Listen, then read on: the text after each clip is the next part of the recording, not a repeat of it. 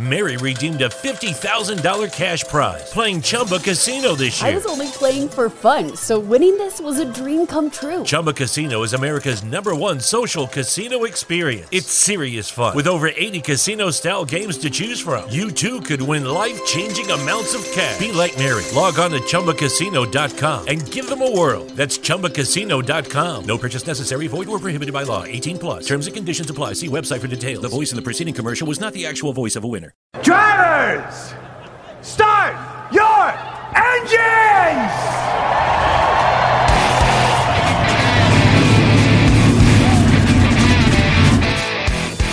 Hit the pace car! What for?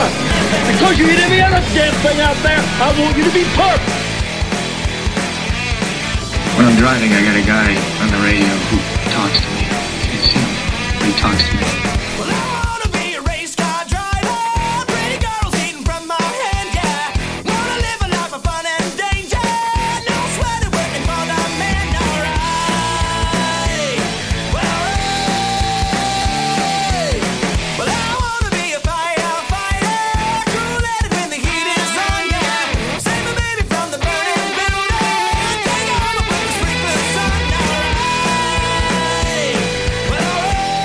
No, he didn't slam you, he didn't bump you, he didn't nudge you, he rubbed you. And rubbing, son, is racing. Good evening, race fans. Welcome to the Whoobazoo Radio Network and welcome to Drafting the Circuits. My name is Frank Santoroski. I'll be your host for the next hour as we go over everything racing. Joining me in the studio tonight, I've got Seth Eggert and Richard Uden. How you guys doing? Doing good. Good, thank you. All right, and uh, our other uh, compatriot, DeGray Warren, may or may not be joining us later. He's uh, dealing with a couple of things, but hopefully uh, Gray will be on for the NASCAR segment in a little bit. So uh, uh, first off, Seth, um, you've got some uh, great news on the personal front there. You've uh, you've been writing for Motorsports Tribune for a few years. You're continuing on there, but you picked up uh, another another job title, and that is with uh, Kicking the Tires, or is it kicking the tires dot net? kicking the tires dot net. .net, right? You're a, you're a staff writer there. You're going to be um, covering some racing there, as well as you're also going to be covering uh, esports for them. So just, I mean, talk to us a little bit about this uh, new opportunity for you, because uh, I think it's great stuff. Any, you know, any time you have another outlet to kind of get your um, get your thoughts and your words out there, it's good stuff. So uh, just tell us a little bit about your new opportunity. Well, it's exciting. Uh, I'm going to be covering specifically the esports uh, for Kicking the Tires, as well as uh, the Cup Series, Xfinity Truck, the normal NASCAR series. But the esports, I'll be one of the first covering uh, iRacing and the uh, eNASCAR Heat Pro Leagues, uh, which iRacing, if you're listening to this podcast, iRacing is actually ha- wrapping up their season tonight. Uh, otherwise, the NASCAR Heat Pro League wrapping up next Wednesday.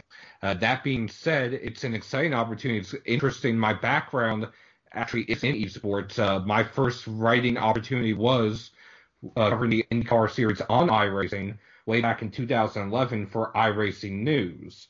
So it's a little return to home as well. So it's something that I've always followed, I've always covered, and it's going to be an interesting experience.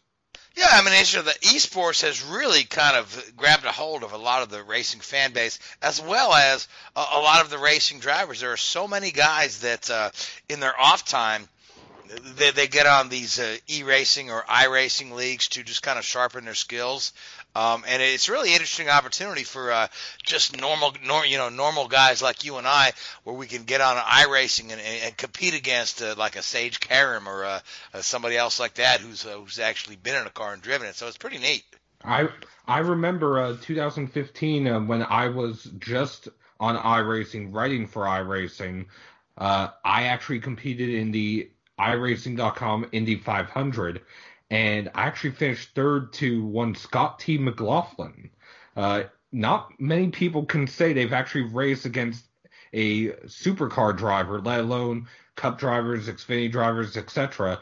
I I remember racing against Thomas Schechter, Tony Stewart, Bobby Labonte. The list goes on and on. I think I've even been in a session one time with Lewis Hamilton, uh, at least once. I, I, I want to say it was an IndyCar at Road America. But that being said, it it's a it's going to be interesting, especially since, at least on the NASCAR heat side, uh, all of the NASCAR teams from the Cup Series plus Junior Motorsports have teams represented.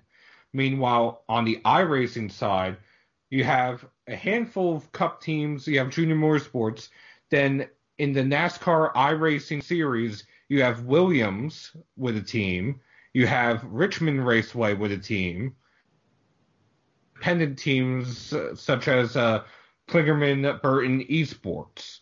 So you have a wide range of groups, both NASCAR-related and non-NASCAR-related, on the iRacing side. Good stuff, Seth. You know, I wish you the best with kicking the tires. I know that's uh, I, I've read their stuff quite a bit, and I'm I'm I'm just uh, really pleased that you've been added to that team. You know, I know that you're uh, uh, you know, it's another another step towards your, your goal of being a full-time journalist. Uh, so good stuff, good stuff. But let, let's talk about some of the, the race news in the world of real cars and not uh, computer generated ones. Speaking of which, so so the IndyCar series had their second test of the aero screen, and one of the common themes that folks were, you know, your armchair engineers and Facebook posters or whatnot are uh, kind of concerned about, oh, what's going to happen when it rains? What are they going to do in the rain? How are they going to see the rain? There's no windshield wipers. Well, as it turned out, the test at Barber, which featured Ryan Hunter-Reay and Simon Pagenaud, um, it was a rainy day, so they got to test the thing in the rain, which was uh, you know, great, so they could really have some actual real-world data rather than computer sims on what happens when we run this thing in the rain.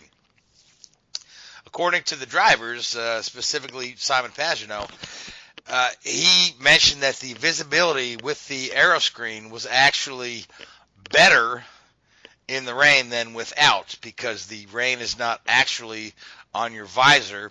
Uh, the aero screen, due to its kind of uh, aerodynamic shape, plus the fact that they've got tear-offs on there and is treated with like a Rain-X type product, uh, dissipates the rain very well uh, because the rain is not directly on his visor. The visibility was actually better, um, which is which is you know so that so problem solved right there.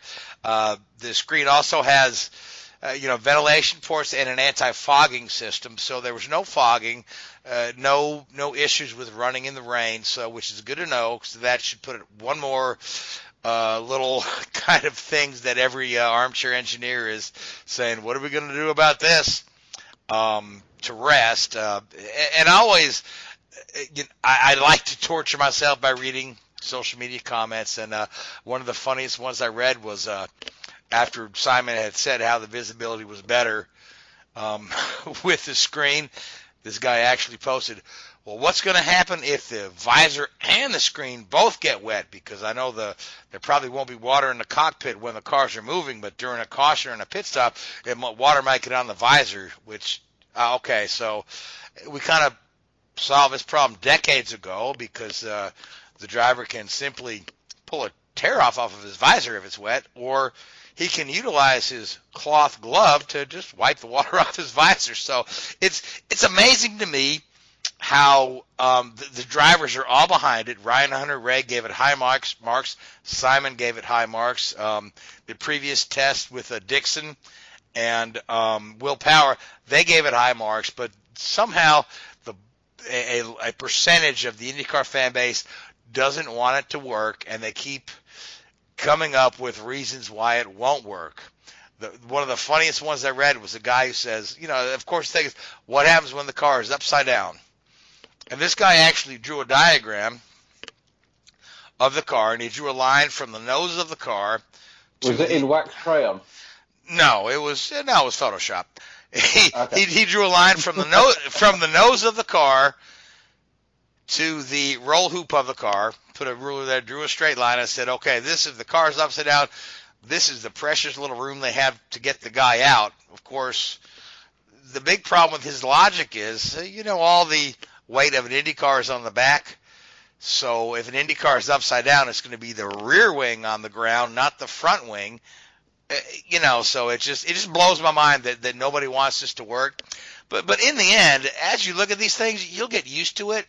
Uh, it actually looks pretty nice in road course trim, and, and when they come out with the, the new chassis in twenty twenty-two, when it's going to be fully integrated uh, rather than bolted on, I think it's going to be fine. Uh, I mean, Will Power made the comment that after running, because him and Dixon ran about six hundred miles at uh, at Indy, and he said after running with it, he said he'd kind of feel naked running without it now, which means if, if he's developed that level of comfort with this piece of equipment in in, in one day, that, yes, this is something we should move forward with.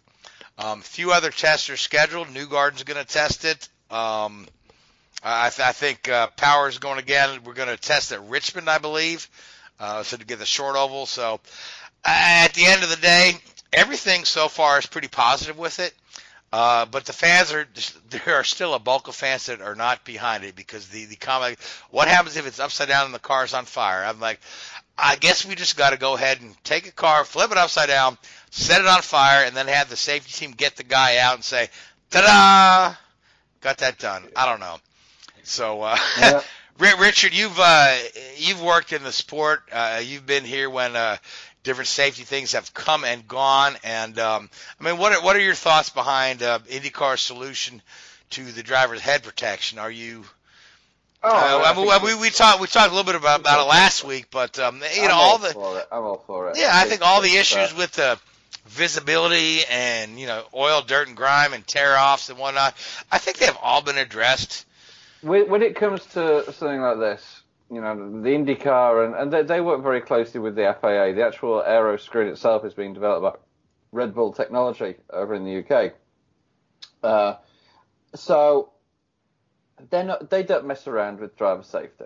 You know, they're not going to to do this uh, without any real understanding. And it, it infuriates me massively when you have these armchair experts turn around and say, oh, what happens, you know, these guys, you know, they don't mess around. They're not, the, imagine the liability uh, at IndyCar's door if they did design this thing and, you know, goodness me, there was an accident and the car caught fire and the car was upside down and the driver was unconscious and it was a Tuesday afternoon in the third month of the year. Oh, yeah, some stupid scenarios like that. And the driver didn't survive, then it would be massively, you know, the culpability would be all on in, on IndyCar because, you know, they've developed this system and, it, you know, there'd be arguments that it cost the driver's life or whatever it may be. They're not going to take those risks. This thing will have been designed to the nth degree of accuracy and testing and precision. Certainly. So, and the other thing, the other thing, Richard, is that folks are bringing up scenarios that are largely odd, right? When's the last time you saw an IndyCar just burst into flames? Exactly. You know, it's a fully exactly. it's a fully sealed cell. It, it carries less than eighteen gallons of fuel, and, and, and and at the same time, have you ever have you ever seen a car crash in an IndyCar race? And you see how fast that safety team is there. Oh, They're there within seconds, right? And, and there's yeah. onboard fire extinguishers on the car, and yep. these other guys have handheld fire extinguishers. So, I, I mean, uh, we're I we're, we're long we're long past the days Uh, of the sixties where drivers actually burn to death in cars. Um, uh, you know what? It may not be as elegant as, you know, a, a Formula One car from the sort of early nineties, those beautiful, sleek, sort of no, you know, flicks and no little aero gimmicks and all this sort of stuff. You know, those cars were great. And, you know, Indy cars were similar in that era as well. But, it, you know, it may not be as elegant as that. It may not look as good as that, but jeez, get over it, guys. Come on. You know, I, it is infuriating that they they seem to have this almost, they, they seem to have, because they're a fan of a sport, they have a God-given right to determine the safety of the competitors of the sport they watch. And it, it just, it, it, oh, we could do a whole show on this. We could uh, do a whole show on this. Uh, yeah, one I, of the... you know, I, I'd love to try and get some of these idiots, want of a better word from my my way of looking at, on this show, and I would give them my opinion. Yeah. Um, so so here's here's a funny thing I read today. Here's a funny thing I read today, and it was a, a parody article. I, you guys ever read The Lug Nut? No. Okay, The Lug Nut is a it's, it's like The Onion, but it's auto racing related, and it's just parody articles. And the and the article says, uh, the headline is, uh, IndyCar thanks all the Facebook engineers for their input on the aero screen. Yeah. So, you know, it just cracked me up. So, but uh, but but at, but at the end of the day, right? The four drivers that have actually driven with this thing on the car in different conditions all endorse it highly. No, yeah, but it doesn't and, matter. And, oh, hang on. But it doesn't matter because they're paid to say that. Remember? Oh, that's sure you've other, seen those comments as well. That's the other conspiracy theory, yeah. That well, they're, uh, they're bound to say that. They're paid to say that they like it. I mean, it's like, please. Yeah, yeah. Will Will Power is a shill for the series. Yeah, this is the same guy who flipped off race control at New Hampshire. Yeah. Exactly. so, yeah. Will but, Power. Uh, I mean, you you know, I tell you, I would love to play poker against Will Power because I would take him to the house. You know, he he must be the world's worst poker player. That's hilarious. You so, know, because he's going to tell it exactly as it is. Yeah, yeah, yeah. He's no holds barred, you know. So, and he's he doesn't and he doesn't worry about. Uh, I mean, he rarely criticizes the team, which is smart. Oh, of course, his team gives him good equipment week in and week yeah, out, but exactly. but he will. Mary redeemed a fifty thousand dollars cash prize playing Chumba Casino this year. I was only playing for fun, so winning this was a dream come true. Chumba Casino is America's number one social casino experience. It's serious fun. With over eighty casino-style games to choose from, you too could win life-changing amounts of cash. Be like Mary. Log on to Chumba Casino dot com and give them a whirl. That's Chumba Casino dot com. No purchase necessary. Void where prohibited by law. eighteen plus. Terms and conditions apply. See website for details. The voice in the preceding commercial was not the actual voice of a winner. Lucky Land Casino, asking people, what's the weirdest place you've gotten lucky? Lucky? In line at the deli, I guess? Aha, in my dentist's office. More than once, actually. Do I have to say? Yes, you do. In the car, before my kids' P T A meeting. Really? Yes. Excuse me, what's the weirdest place you've gotten lucky? I never win and tell. Well, there you have it. You can get lucky anywhere, playing at Lucky Land Slots dot com. Play for free right now. Are you feeling lucky? No purchase necessary. Void where prohibited by law. eighteen plus. Terms and conditions apply. See website for details. If, if he's unhappy with some of the series, he's not afraid to say it. He's really not.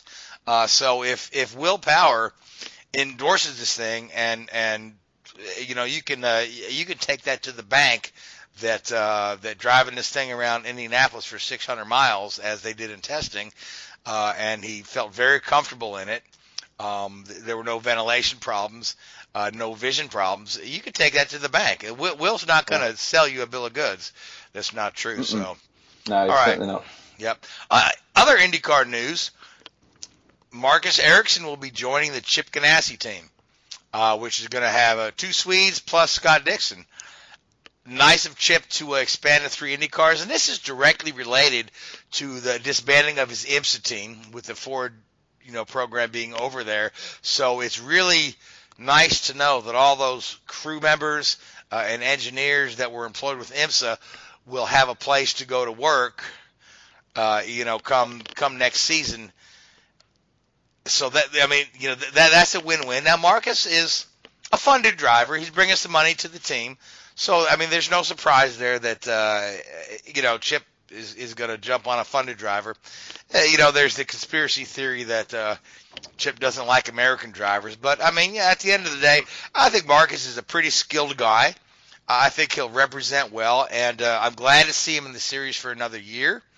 I, I thought the whole having to sit out uh, one round of the IndyCar series uh, to uh, sit on the bench at at the Spa. Formula One race at Spa um, did make some folks happy, but at the end of the day, he's still employed by them. But I believe his contract with Alfa Romeo is over, and Marcus has enjoyed the series so much that he wants to stay. Um, opportunity with Chip is going to be a, a good opportunity. Um, him and Felix are great friends. They'll get along well. Uh, Felix has run well in the car. I mean, we've seen Chip Ganassi with the, with uh, three cars before, four cars, and there's another little rumor on the table that, that Chip may ex- actually expand to four cars uh, to get uh, uh, Felix Nasser in a car.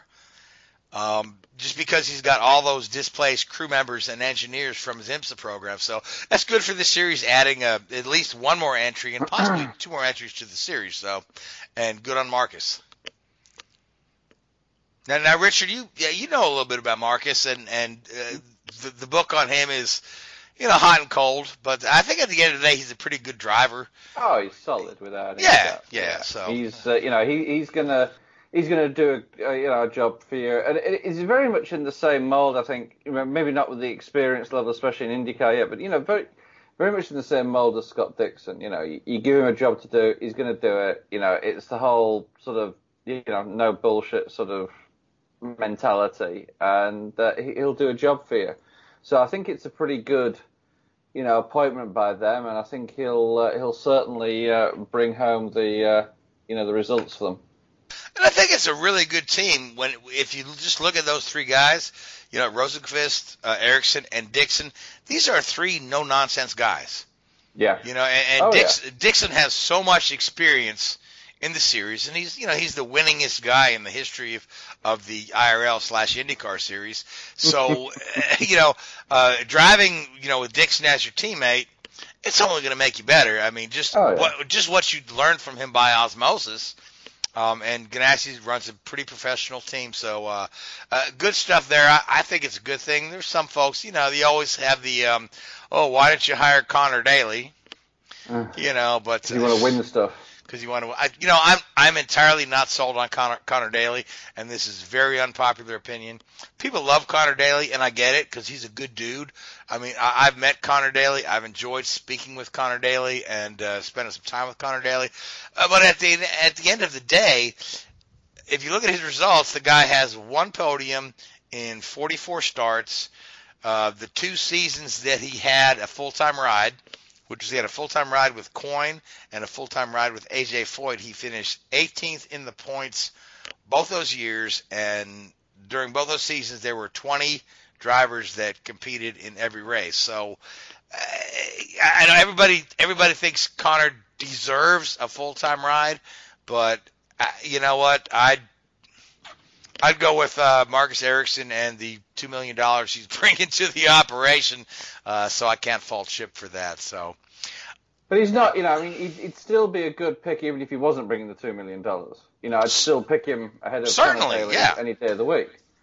Uh, you know, the, the guy is a talented driver, and, you know, he it says something that, you know, about him, that he stuck around in these smaller Formula One teams as long as he did. You know, it, it, it's quite hard to do that because, you know, the turnover of those drivers is so high, especially in the smaller teams, that it was it said a lot about him that he, you know, he stuck around for as long as he did.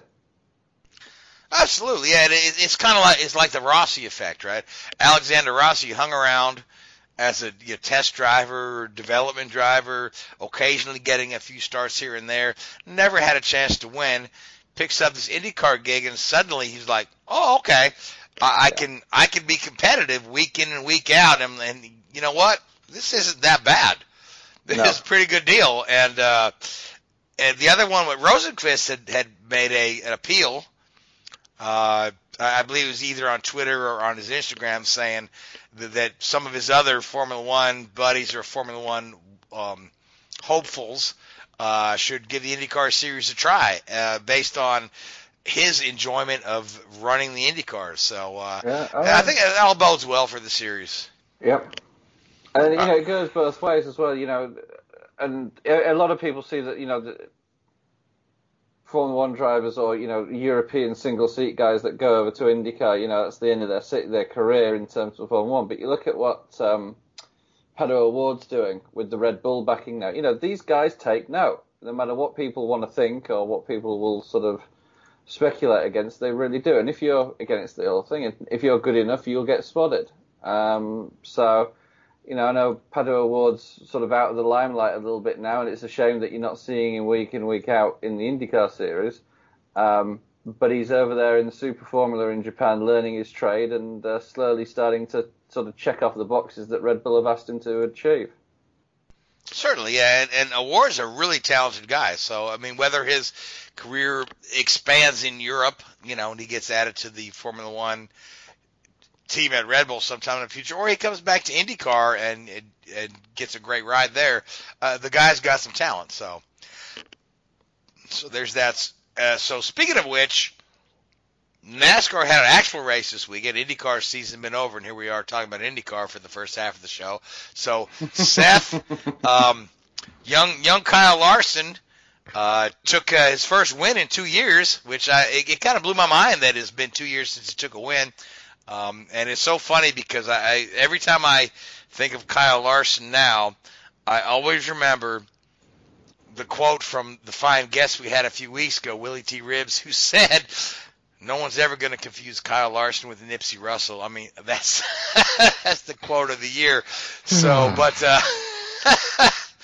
but let's talk about Kyle Larson, and let's talk about Denny Hamlin, who really, really was the, the star of the day, and and I think, believe he really had the best car all day. So, Seth, take us through Dover a little bit. Well, it was all about track position. It was just tough to pass, no matter where you were, no matter what position you were in. Uh, Hamlin started on the pole. He led two hundred eighteen laps. Kyle Larson uh, got out in front uh, on the final uh, caution pit stop. That was at the end of stage two, and he never looked back. He led the rest of the race, uh, aside from around the green flag pit stops, and went on to win. It was as simple as that. Uh, at the same time, it uh, not only was it hard to pass because of the aero package, but one Joey Logano also made it difficult to pass. Uh, he had an axle issue just before the green flag, went multiple laps down, came back on track, was racing hard, as hard as he could, uh, and probably upset Denny Hamlin uh, quite a bit in the process. Well, except he, except for the probably part. He, yeah. He, he definitely yeah. upset Denny Hamlin.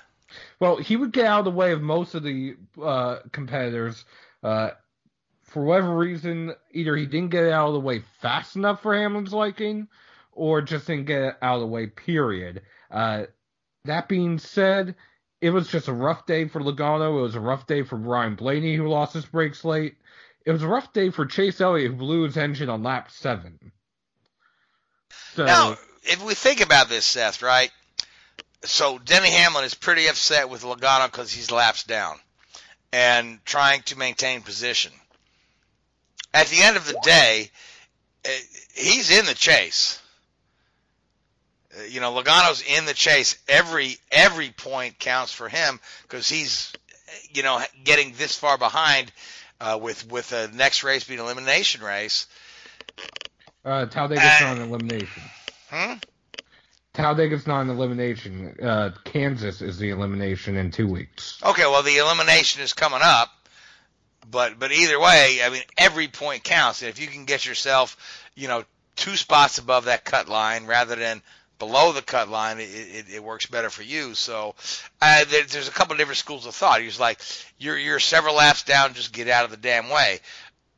Joey Logano says, I'm trying to salvage every point I can get because I've got as much It, at stake in this as you do. So, I mean, what are your thoughts, Seth? Would well, you, you think you think you should just get out of the way? No, you yield to uh, I, yield to a guy who, who who you may be competing for the championship with. For me, every point counts. Uh, if you're on track, you're racing, whether you're running, whether you have somebody on the same lap as you or not, you're racing. Uh, Logano never really had anyone on the same lap as him.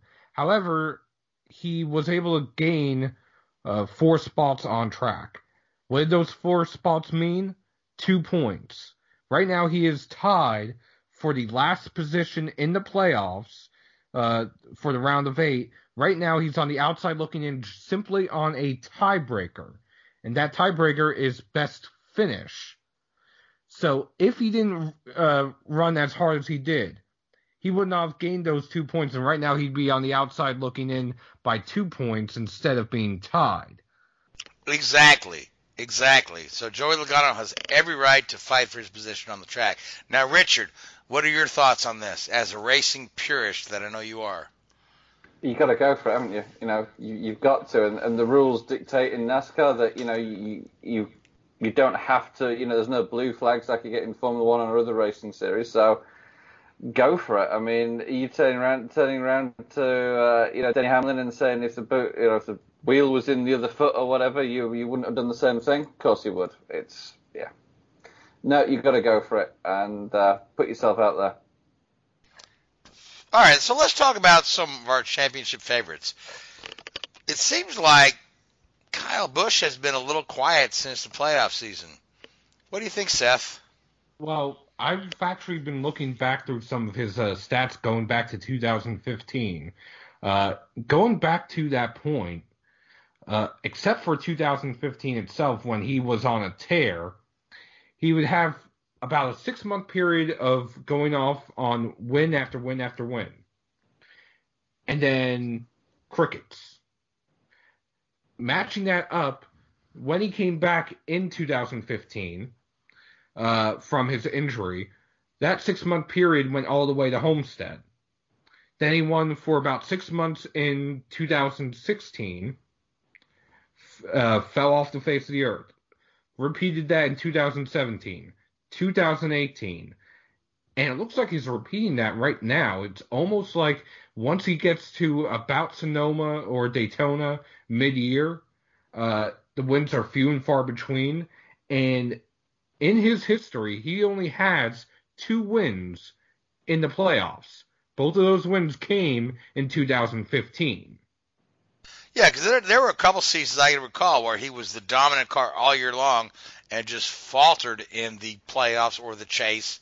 Uh, it was a chase back then. So it's kind of funny for me how Kyle Busch is not really putting his stamp on this on this uh, playoff.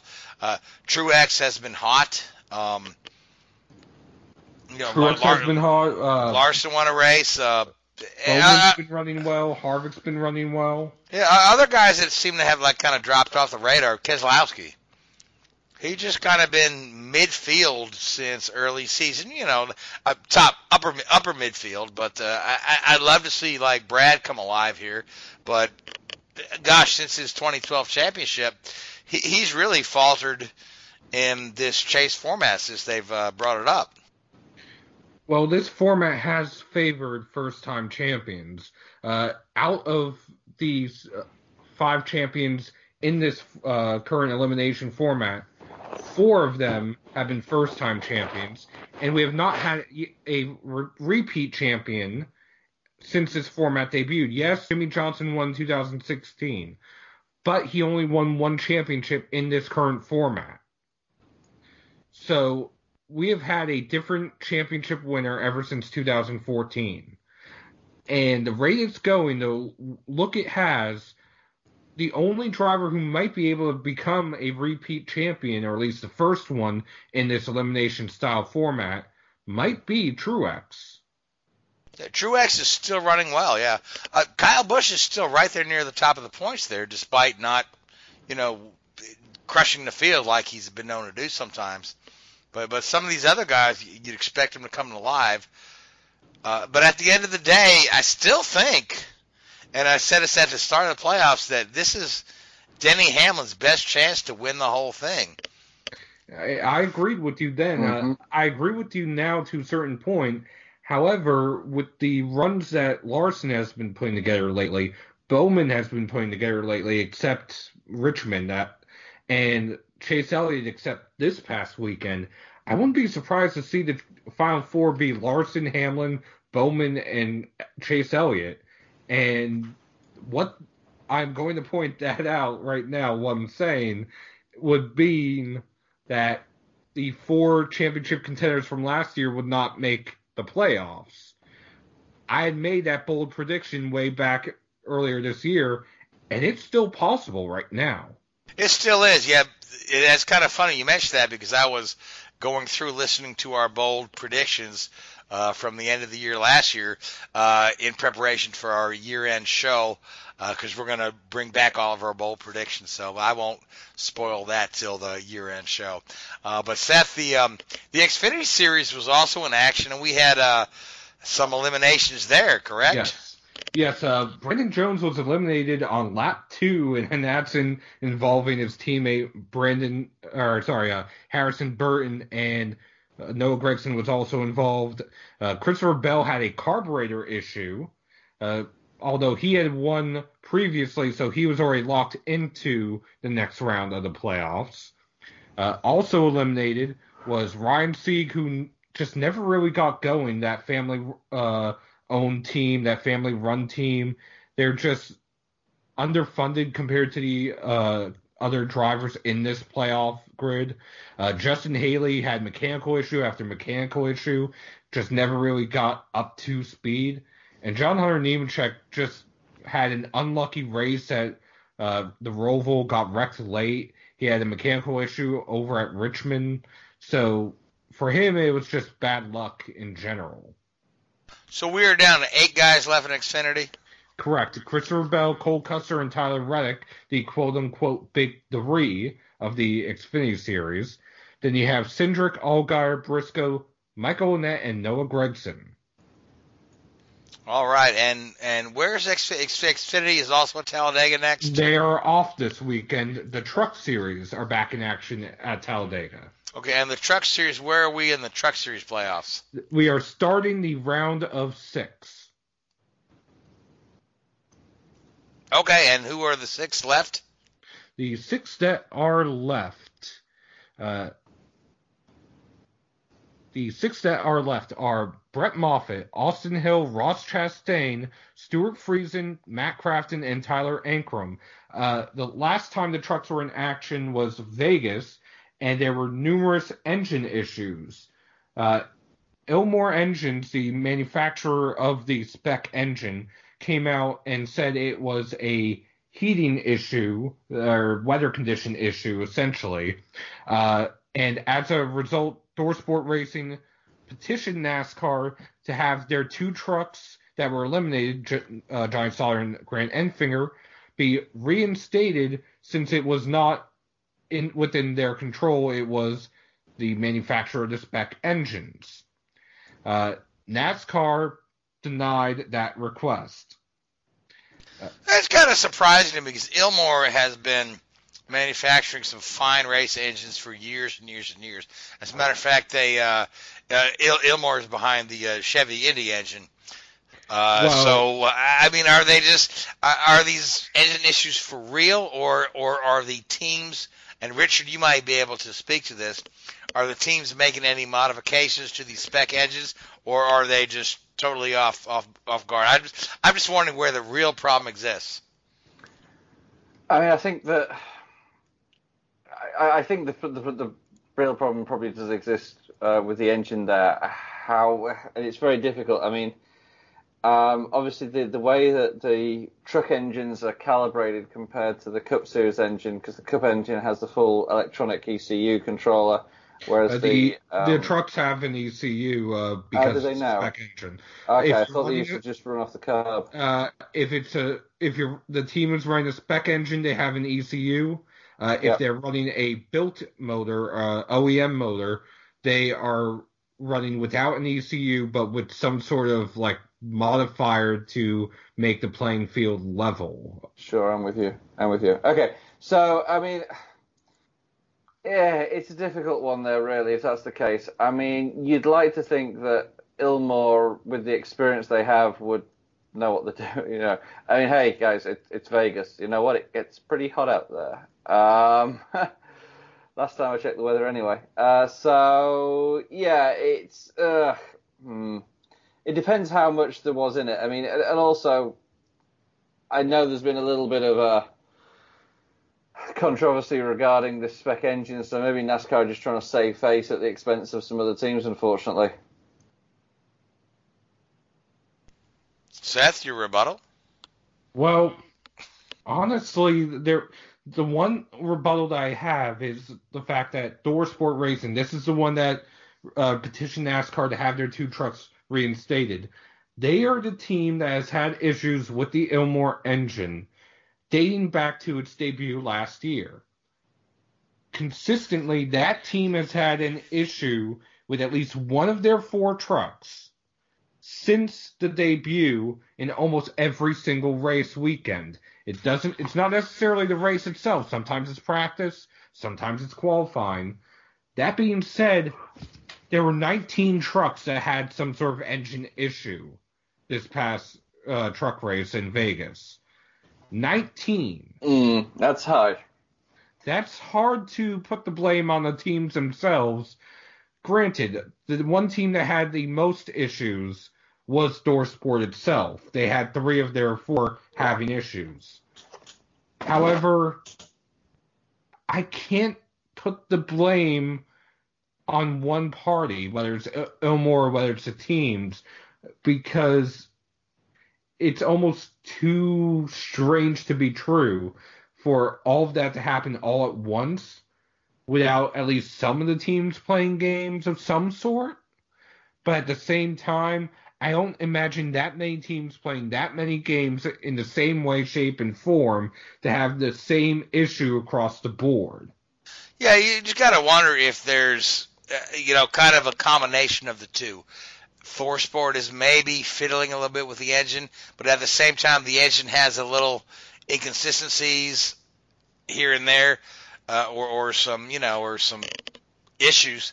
Uh, so either way, I, I hope that uh, they can kind of uh, get to uh, a conclusion of this, uh, because this asking for reinstatement after being eliminated from the playoffs is just, it looks like a manipulated championship. It really does.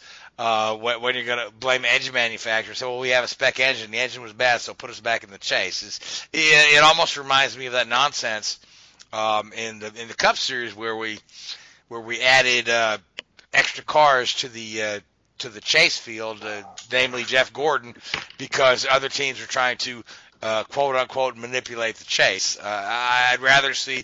I know that uh, the chase itself, um, kind of, you know. What's the word I'm looking for? Spits in the face of purity in racing, uh, but for us to blame the engine manufacturer at the end of the day, it doesn't make it look any better. Agreed. Now, that being said, uh, we are going to Talladega with the truck series. There's thirty-two entries uh, for a thirty-two truck field. There's forty entries for a forty car field in the Cup series. Uh, it is the first time that they're going there with the newly revamped uh, infield. They rebuilt a bunch of fan amenities, the garage area, so that should be interesting to see. Uh, there's some new faces or faces we don't see very often, at least for the Cup Series. Brendan Gaughan is back in the uh, Beard Oil car. You have Joey Gase in the sixty-six. Parker Klingerman is back in the Gaughan Brothers car. Uh, you have Blake Jones uh, returning in the Spire Motorsports car. The last time he ran was with B K Racing before it essentially imploded last year. Uh, you have Reed Sorensen in the twenty-seven. Over on the Truck Series side, we have thirty-two trucks. Like I said, we have the return of Riley Herbst in the fifty-one. Uh We have John Hunter Nemechek making a rare truck start this weekend. Uh, several interesting names that don't run a full season. And with, at least for the Truck Series, it's no longer a plate track. It's a tapered spacer track, just like the Cup Series. It should be an interesting race nonetheless. Uh, what happens, it's usually a pretty crazy race.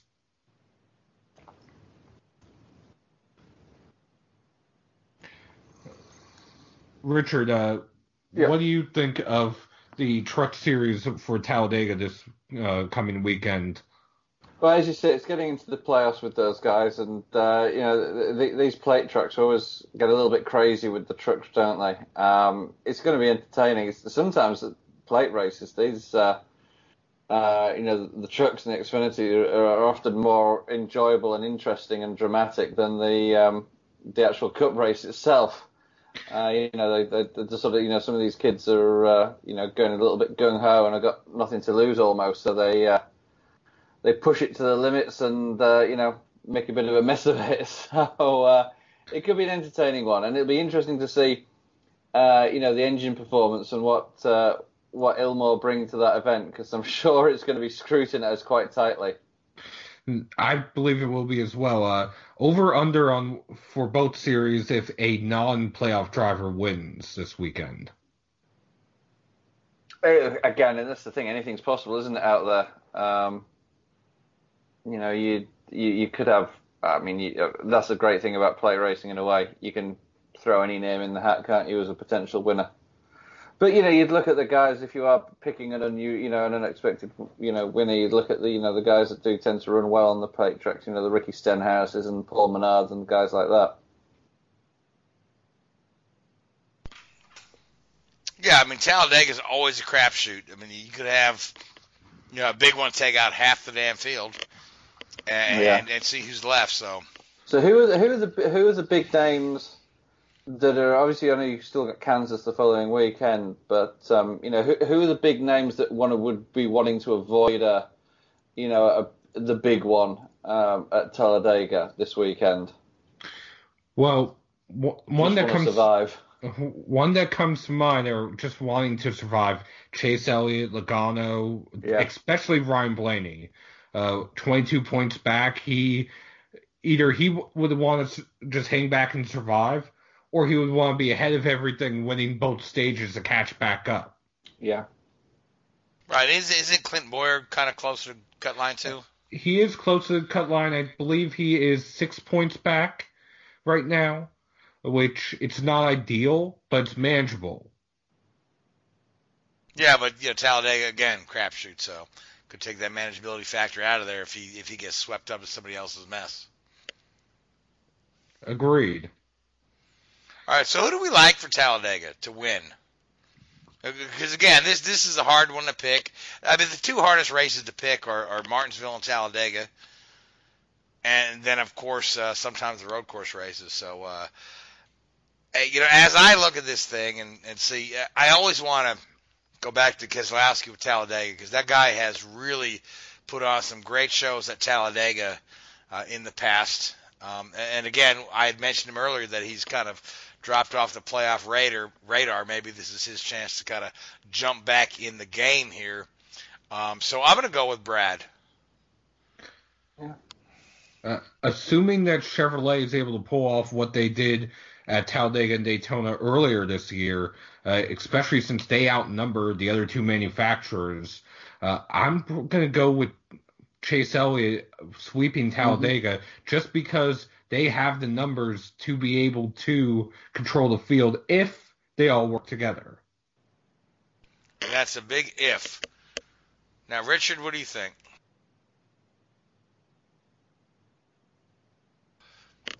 Richard? Um, oh, sorry. Uh, um, yo, it could be anybody, couldn't it? Um, let's go with... Let's go with Denny Hamlin to the title. Yeah, yeah, so, De- yeah. Denny's another together. good plate, plate racer too. Yeah, so, and I, I, I really think that even despite not winning a race in the chase, I, I still think that Denny is a solid candidate for getting oh. to that Final Four. So, yeah. All right. So now, Seth, you spent your weekend at the late model race at Martinsville, which is uh, another different animal. Uh, you know, we're talking about Talladega and go to Martinsville. Uh, so uh, uh, share with us some of your experiences from uh, from the big late model, model race. Now, that was a big race with a ton of entries, was it not? Yes, uh, sixty-eight entries for a forty-car field. It, it was a very interesting uh, format. It's the first time they've run this format in the twenty-five years. Uh, top twenty was locked in on qualifying. The following twenty-four... Uh, were split into two different races, or sorry, the following forty-eight were split into two different races, twenty-four each, in which the top ten advanced to the feature. Uh, no inversion. Two, it was broken up into three stages. Josh Berry qualified on the pole with a new track record, and he just left the field in the dust. Every restart, he was able to get out front and just pull away. Uh, he technically led all but one lap, but the way it's uh, ruled in late model racing, because most tracks don't have timing and scoring the way Martinsville does, it reverts to the previous lap. So since he uh, was the leader on the restart, he is credited with leading that lap. So he led every single lap, which was a seven thousand dollars bonus. Cool. He got a twenty-five dollars bonus for every lap he led. He got the bonus for winning the pole, He got two one thousand dollars bonuses for winning the stages. So he walked away with forty-four thousand dollars. Which is a nice sum for a late model race. Yes, it is. And then we had Lee Pulliam finishing second, winning the Virginia Triple Crown, which is a set of three late model races, one at South Boston, the Hampton Heat four hundred at, I believe, Langley, and the Valley Star three hundred at Martinsville. The driver with the best average finish among the three wins. He had an average finish of three point three, second place uh, in that championship. Uh, Peyton Sellers had an average finish of three point six seven. Ooh. Wow, that's close. Seth, you know what I really enjoy about late model racing? What? Be- because it's still it's grassroots at its best, uh, but at the same time, you've got a combination of guys in the field who are forty and over forty, who've been racing their whole lives and have kind of settled into this late model thing, going against a bunch of really young guys who are trying to get their career off to a jump start uh, with dreams of the future. And and just, just see these, and you see this a lot in um, dirt racing as well. We get the combination of the older guys that have been there forever and, and the young guys. So I just think it's pretty neat. So um, what drivers did you have um, the pleasure of kind of interacting with and interviewing with? I know you were there on a on a media credential for the weekend. Well, Josh Berry, uh, pretty straightforward, not only because he won the race and won the pole, but uh, he's actually a Junior Motorsports driver, and that's the Junior Motorsports late model team. So it's not often you have some of these big teams run in late model divisions. Junior Motorsports, David Gilliland's team, and Kyle Busch Motorsports are three of the major ones that do run in late models along with G M S Racing. Uh, Bubba Pollard, who was making his Junior Motorsports debut, and he is a veteran super late model uh, driver. These were late model stocks, slightly different configuration, but he joined up with Junior Motorsports because they have the knowledge and they are the kings of late model stock racing. Uh, Taylor Gray, a fourteen-year-old who barrel rolled down the backstretch at Martinsville of all places. Never thought I'd ever see that happen. Um, Timothy Peters uh, from the Truck Series, Peyton Sellers. Uh, the na- list goes on and on. There were drivers that I grew up watching in the Truck Series that were racing there, uh, and drivers who I'm pretty sure I may have gone to school with at some point racing there. So you had a wide range of competitors, not only in experience but in age-wise. Yeah, that's what I'm saying. That's why watching that stuff is so neat. And, you know, you know, late model racing just does not get the exposure that the, you know, the higher levels does. So uh, I'm glad you had a chance to go and cover that. Uh, I'm glad you had a great time. Uh, you know, sounds like it was a really fun uh, event. You know, Martins, Martinsville never fails to disappoint, you know. But, I mean, for, for nothing else, to get one of them hot dogs. It- Yeah, I actually tried one there. I actually tried one of the Martinsville hot dogs this past weekend, uh, just to say that I have tried it. It's um, good stuff. It, it it was good. Not my cup of tea, but it was good. All right, all right. So uh, now, Richard, we've got a few minutes left in the show. Let's talk about Formula One. So we're on to Japan, and yep. There's some concerns. Weather concerns with a typhoon possibly coming into the area. Uh, I, what are you? I, I know you're a, a racing analyst and not a weatherman, but uh, what are your what are your concerns that, that that we could possibly have this entire event canceled? I mean, you know, as we all know, when when these uh, when it rains, it, it rains out there pretty pretty heavy. Uh, you know, we look back to you know you. ninety-four, that classic race between Damon Hill and Michael Schumacher in the rain, and uh, some of the other races they've had out there. Um, and, of course, most recently, I guess, the uh, scenario that led to the tragic death of Jules Bianchi. Um, right, oh, gosh, in nineteen seventy-six. Well, yeah, the Fuji. Uh, yeah, yeah. Um, um, uh, James Hunt and, and Niki so, Lauda. Hunt and Lauda, yeah. So, Mar- Mario Andretti won that race. Yeah. Uh, you know, it, it can it can really come down out there, and obviously, as I say, with the recent events out there, um, you know, they're probably going to be a little bit cautious when it comes to uh, the racing now.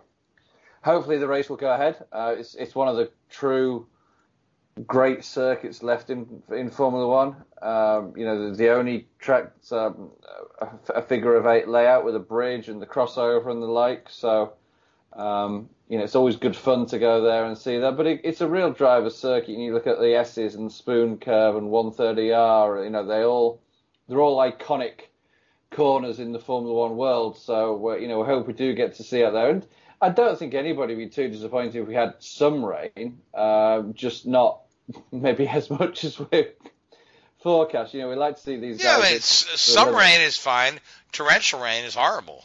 Yeah, exactly. Now, we, we've seen a couple of events in Japan and in Australia, too, where, where just the rain was just so prohibitive, but we've run the race anyway.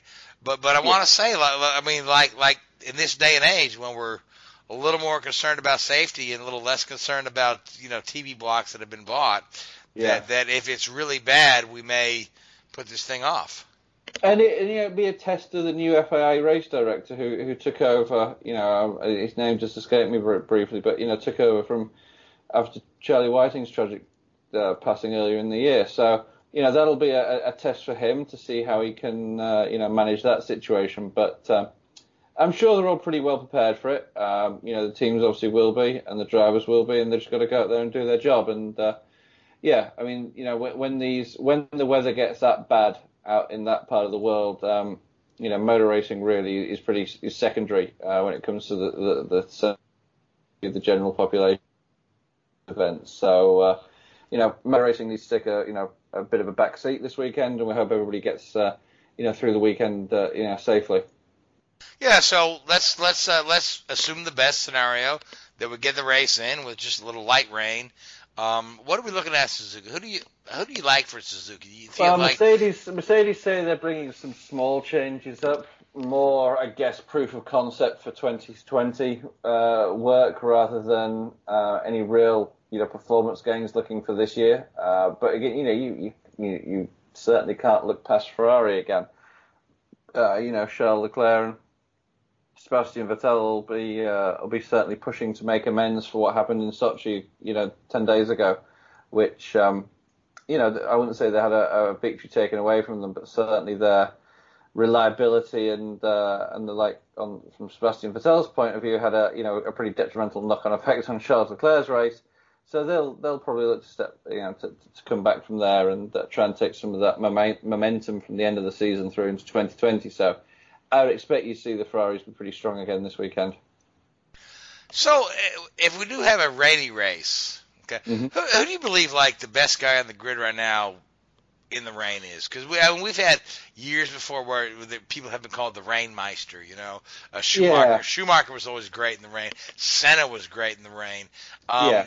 uh, of the current guys, uh, we haven't seen as many rainy races as, as we used to no. see. And I don't know why, but, um, you know, other than, you know, Spa occasionally gets the rain in half the track. But uh, yeah. if, you, if, if, it, if, it would, if it turned out to be a pretty wet race, right? Is there is there some kind of dark horse guy out there that you would think would really kind of come to the forefront? Because, you know, we all know that the rain will kind of oh minimize the um, advantage yeah, level, advantage of a car. It'll and and really put it back in the driver's hands. So yeah, I mean, is Hamilton a good rain guy? I mean, Hamilton's a fantastic driver in no matter what weather conditions. Certainly, I think certainly. You'd, You'd probably look at Max Verstappen being there or thereabouts, maybe. Um, you know, his performances in uh, at Hockenheim this year in Germany in the rain were, were pretty outstanding, including his spin um, that he had and still went on to win the race. Um, Kimi's pretty good in the wet, I think. Um, you know, he can. You know, he's just a natural talent there that uh, you know you'd put. But you know, Hamilton's good in whatever whatever weather. Um, so.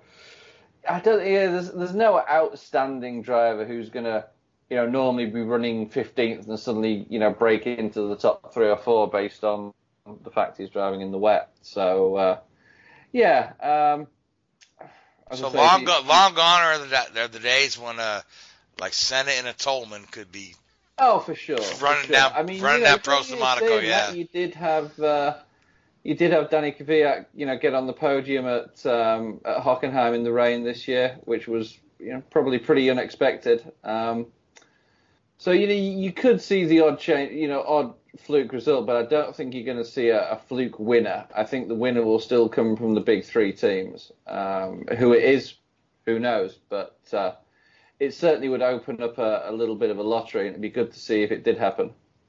All right, so let's. Uh, we just got a few minutes left, so let's make some picks for Suzuka. Hopefully, we'll have a race. So, uh, uh, Seth, who do you like for Suzuka? Lewis Hamilton. All right, well, that's can't go wrong with that. And well, you uh, can if he doesn't win. Okay, yeah, but uh, I'm here's a guy who's knocking on Schum- Schumacher's record. Yeah. So, oh, yeah. yeah, yeah, it's it's a safe bet. Um, Richard, what do you think? Uh, Leclerc. Yeah, Leclerc's definitely hot. So that leaves me. Um, well, I'll go with um, I'll go with Valtteri Bottas. I mean, here's a guy who's uh, had some shade thrown on him recently, uh, but I I, th- I think he's a solid guy, um, and and maybe he takes one home. So that being said, we've got got about two minutes left, so uh, we'll just go around with uh, final thoughts for the night since we have all our picks out of the way. So Seth. Talk, well, to, talk to me. Well, Austin Dillon tested the next-gen car for the Cup Series. Oh, yes, Richmond. yes. We forgot to get to this. Yeah, let's talk about that. Uh, it had eighteen-inch rims, aluminum rims. Uh, right now it has a five lug nut system, although the aluminum, from what I've been told, uh, will not be able to hand the, handle the stress of five lug nuts for an entire race, and will likely be switched to either a three or a one lug nut system and hub. Uh, it had a diffuser, which I thought was interesting. Otherwise, the paint scheme was wrapped in such a way that you could not make most things out. It was hard to tell whether or not it had a deck lid, or if it did, how long of or large of a deck lid it had. And it looks interesting, but I also noticed it was unbranded, so I don't know if it was a Chevrolet or if it was a built uh, composite body by DeLara. Okay, so we don't even know if this is a DeLara car. Correct. Could, could be anything interesting. So, well, now we're out of time. So, Richard, you don't get a final thought for the night, but I'll give you one know. just because I like you. Life, well, well, one final thought, Richard. One that, that final that thought. Okay. Um, it, it, it, From the journalistic standpoint, um, see this week that the Autosport magazine is, is uh, ceasing publication in the print format. It's a great shame, really. Uh, you know, as a kid growing up, that was always sort of um, you know essential reading for me, anyway. Um, so yeah, it's a shame that that's going. Um, but uh, you know, every, it's, we're all going to the digital age these days, and uh, yeah, we're uh, we're looking at uh, you know the internet and tablets and uh, iPhones for our news. So. Uh, Yeah, shame to see that go off the shelves.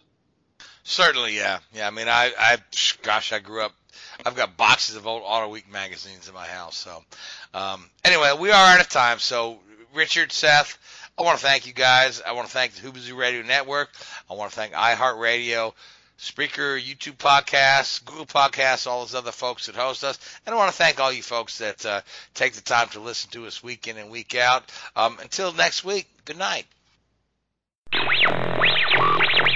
W H O O B A Z O O, that's Whoobazoo dot com. W H O O B A Z O O, enter website, enter website, enter website, enter website. Mary redeemed a fifty thousand dollars cash prize playing Chumba Casino this year. I was only playing for fun, so winning this was a dream come true. Chumba Casino is America's number one social casino experience. It's serious fun. With over eighty casino-style games to choose from, you too could win life-changing amounts of cash. Be like Mary. Log on to Chumba Casino dot com and give them a whirl. That's Chumba Casino dot com. No purchase necessary, void, or prohibited by law. eighteen plus. Terms and conditions apply. See website for details. The voice in the preceding commercial was not the actual voice of a winner.